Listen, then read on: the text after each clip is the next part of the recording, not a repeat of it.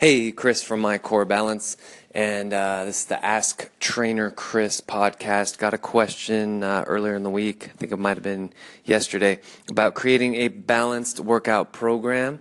Talked about this today on my ten-minute live workout today on Facebook Live at six a.m. every Wednesday.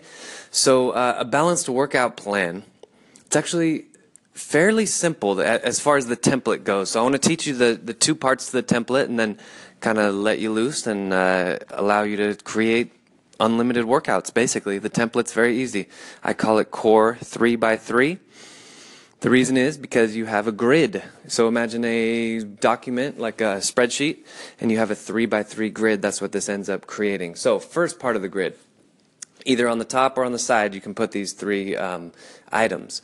So first part of the item, first part of the grid, first three items are your three main core body parts. So the hips, the shoulders, and everything in between, which we'll call the core. So the core is not just your six-pack, and, and we've talked about this in the last couple of episodes. It's all the muscles all around your trunk, even your hips, your shoulders, and I would argue there's even core elements to your body, the stability system throughout your whole body. But we're keeping it simple today. Hips, shoulders, core. So the hips, we consider anything that connects to the pelvis. So even your quads, I consider the hips. So hips and legs, we'll call it. That's the first first part. Shoulders and arms is the second, and then core is third. Uh, okay, so you have those three, and then the other three considerations you want to think about are um, the three ranges of motion. So you have front to back, side to side, and twisting. Now, this is easy to actually remember this acronym because front to back, F, starts with an F. Side to, st- side to side starts with an S, and twisting starts with a T, right? So F S T. First, second, third. Boom. Easy to remember that order. First, second, third. And then uh, hips, shoulders, core. So we have first, sec- first, second, third along one axis of your three by three. We have hips, shoulders, core. Sorry, we have hips. I'm getting a little sidetracked. It's a little earlier in the morning today. We have hips, shoulders, core along one. We have front to back, side to side twisting along the other. This creates that three by three grid or box that I was talking about. So we have nine boxes. And within each box, we, we do have some subcategories, right? Like you notice I say hips front to back. So we have hips front, which is hip flexion. That's the front of the leg, the hip flexors, the quads. We have hips back, right? Hips front to back. So we have back. Hips back is glutes, right? Glutes, hamstrings. Uh, and then next we go hips side to side. That's the outer hip.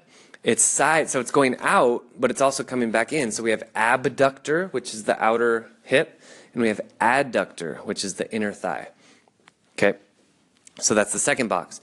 The third box is hips twisting.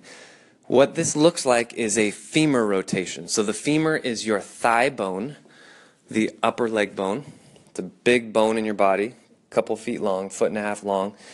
And um, the rotation comes...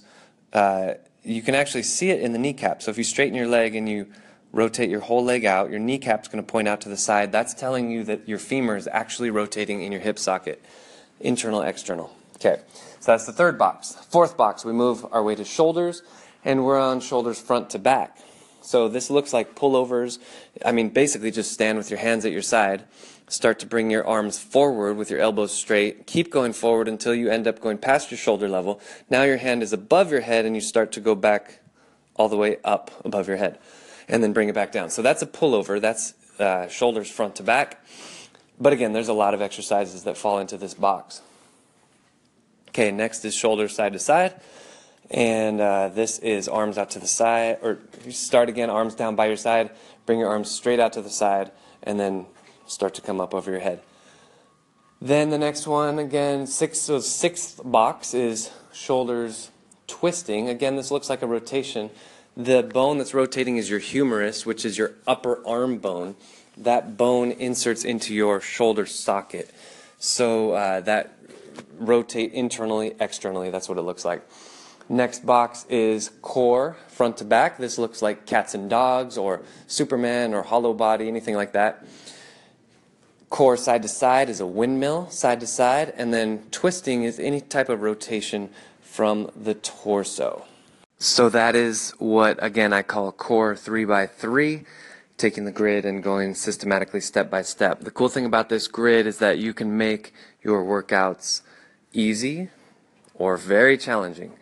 It's just what exercise you put into the template.